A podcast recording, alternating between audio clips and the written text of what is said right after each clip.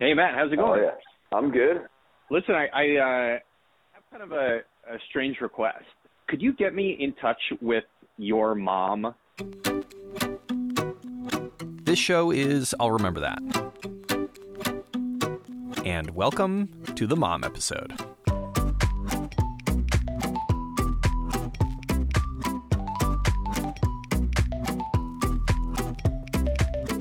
My name is Drew Beebe, and this show is about the life advice that, for whatever reason, just sticks with you. Each episode, I'm going to share a piece of advice that someone has taught me, but then we're going to reach back out to that person and pick it apart. So let's get into it. Today's advice is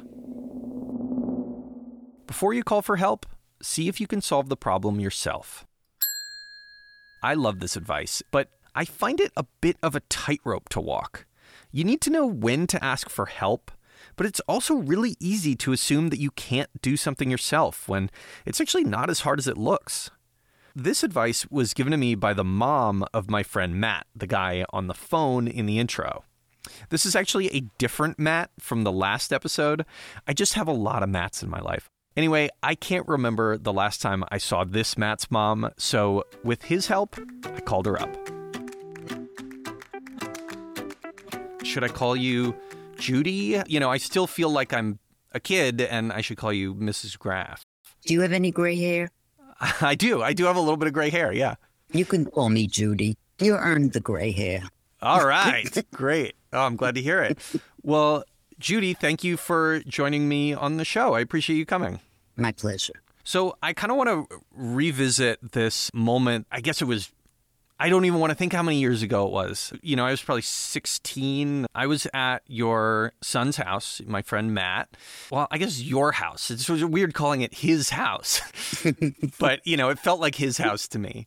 And I was backing my car out of the driveway and popped a tire. I remember seeing the car with the flat tire just sitting there. Paralyzed in inaction, you know, just just oh my god, what do I do? What what's your memory of of what what sort of happened next? Um, I suggested that we change the tire. You weren't comfortable with that, as I remember, but you called your parents to find out what to do. Right. And I think I remember my parents suggesting, you know, we we call AAA and you know we get some mechanic out to come and change the tire. And and you came in and you said, um, Why don't you tire yourself?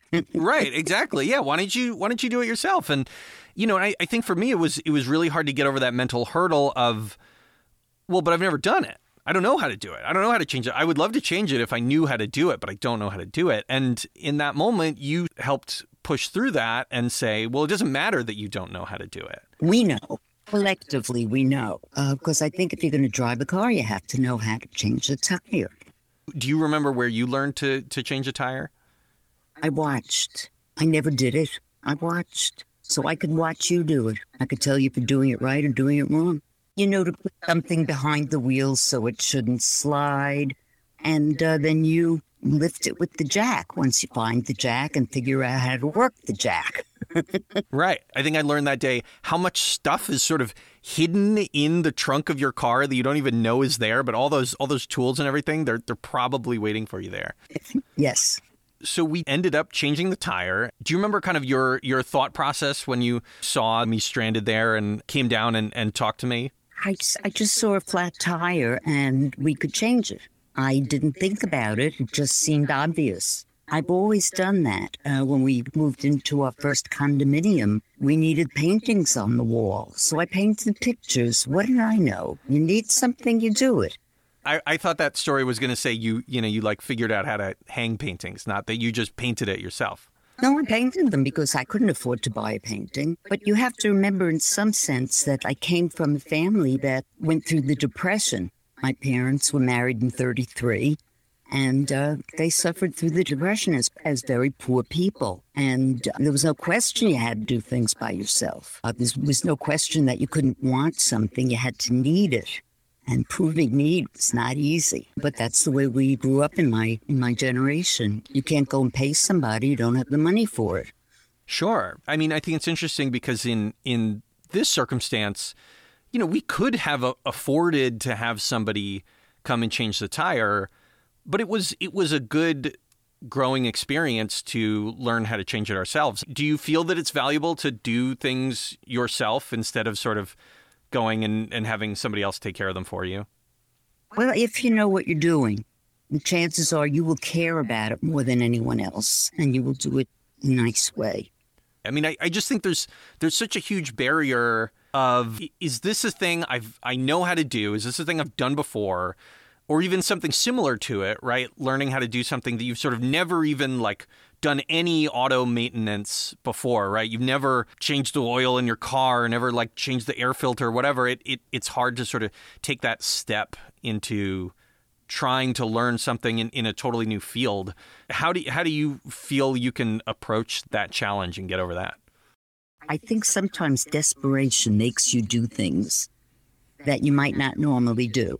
But you have to be smart about it, make sure it's not dangerous for you or for anybody around you. But assuming that, um, you give it a try. You succeed or you fail. At least you tried. Right, right. The car was already messed up. I mean, come on. What what what's the worst I was going to do there? That you might be under it when somebody let the jack go. That would be sad. yeah, I probably would have felt pretty sad if that happened. I want to close out by asking is there any piece of advice that that you've gotten from somebody that has really stuck with you and, and was important in your life? Important in my life. Um, a neighbor of mine had seen an ad for auditions for dance company, and I always wanted to dance. And I was much too afraid to try this. And she looked at me. She said, You should audition for it. I, I think I will. And that gave me the courage to do it. I don't know why, but it worked for me. So I think people need encouragement more than anything else if they're going to try something. Judy, thank you so much for speaking with me today. I hope I wasn't too boring. You were not boring at all. And I also want to just take the opportunity to thank you so much for having me change that tire. Not only was it really helpful to, you know, get my car home, but it was a good a good life lesson. Well, you're quite welcome.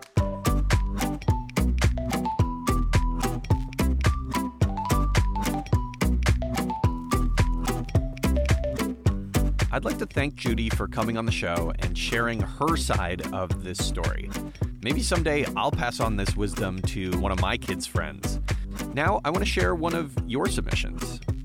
This one is from Justin. He's an artist, and a creative director once told him the success of drawing simple characters comes from figuring out how to love them. Have you ever gotten advice that stuck with you?